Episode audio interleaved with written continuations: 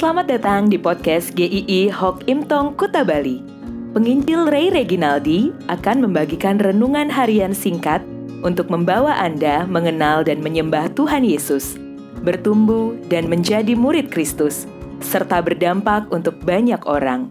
Jika Anda merasa diberkati melalui renungan ini, silahkan bagikan podcast ini agar orang lain juga diberkati. Inilah renungan hari ini.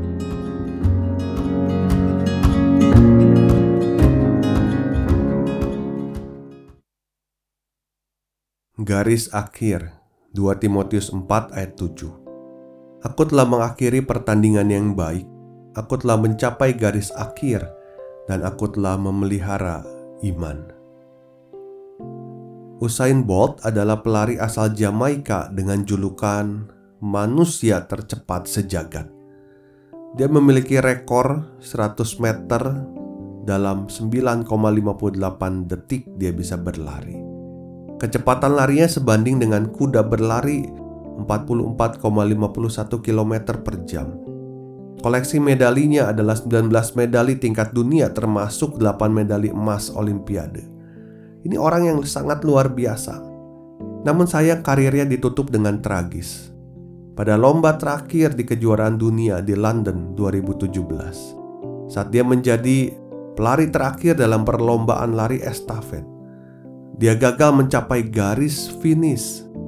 Beberapa meter sebelum finish dia terjatuh karena kesakitan pada kakinya. Sayang sekali karirnya tidak ditutup dengan mencapai garis finish. Di dalam hidup ini, kita betul-betul dirindukan untuk kita bisa menghidupi hidup ini dengan baik sampai garis akhir hidup kita. Paulus bukan manusia tercepat di dunia, tetapi dia berkata, "Aku telah mengakhiri pertandingan yang baik. Aku telah mencapai garis akhir dan telah memelihara iman." Paulus menggambarkan kehidupan itu bagaikan sebuah pertandingan di mana dia turut serta di dalamnya. Pertandingan hidupnya sebagai orang percaya. Banyak hal yang bisa membuat Paulus mundur dan menyerah. Baik itu cemoohan orang, penderitaan karena Injil, kesulitan hidup, tetapi dia tetap setia, bahkan dalam saat-saat terakhir hidupnya. Apakah karena Paulus kerohaniannya hebat, maka dia bisa setia sampai akhir? Dalam setiap tulisan Paulus, dia tidak pernah melepaskan tentang anugerah Tuhan.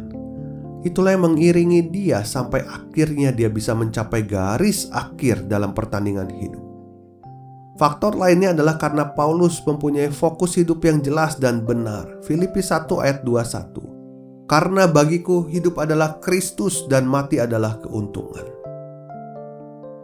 Tuhan Yesus ketika di dalam dunia usianya hanya sampai 33 tahunan. Dia bukan hanya mengakhiri pertandingan yang baik, tetapi kematiannya menyelesaikan hukuman dosa atas setiap kita yang percaya kepadanya. Kematiannya menyelesaikan perseteruan antara manusia dengan Allah. Kematiannya memastikan jaminan hidup yang kekal. Kebangkitannya menjamin kemenangan orang-orang percaya. Tuhan Yesus mau kita hidup di dalam pertandingan yang baik, tetap setia sampai garis akhir.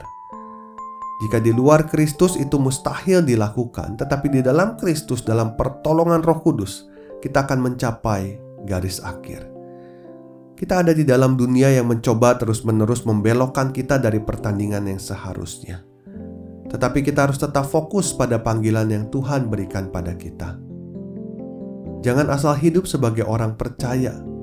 Hidup kita adalah karena Tuhan, milik Tuhan, dan untuk Tuhan.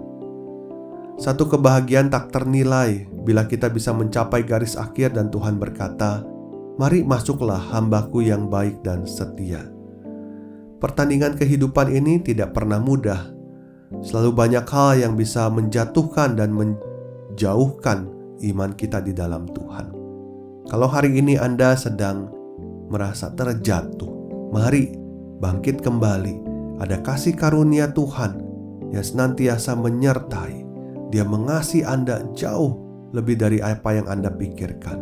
Dia akan tetap memegang menopang kita. Dia tidak pernah lelah Dia akan menolong sampai kita sampai ke garis akhir.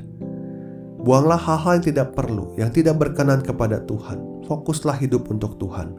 Mari sama-sama kita terus bertanding dalam pertandingan hidup kita sampai garis akhir dengan penuh sukacita. Amin.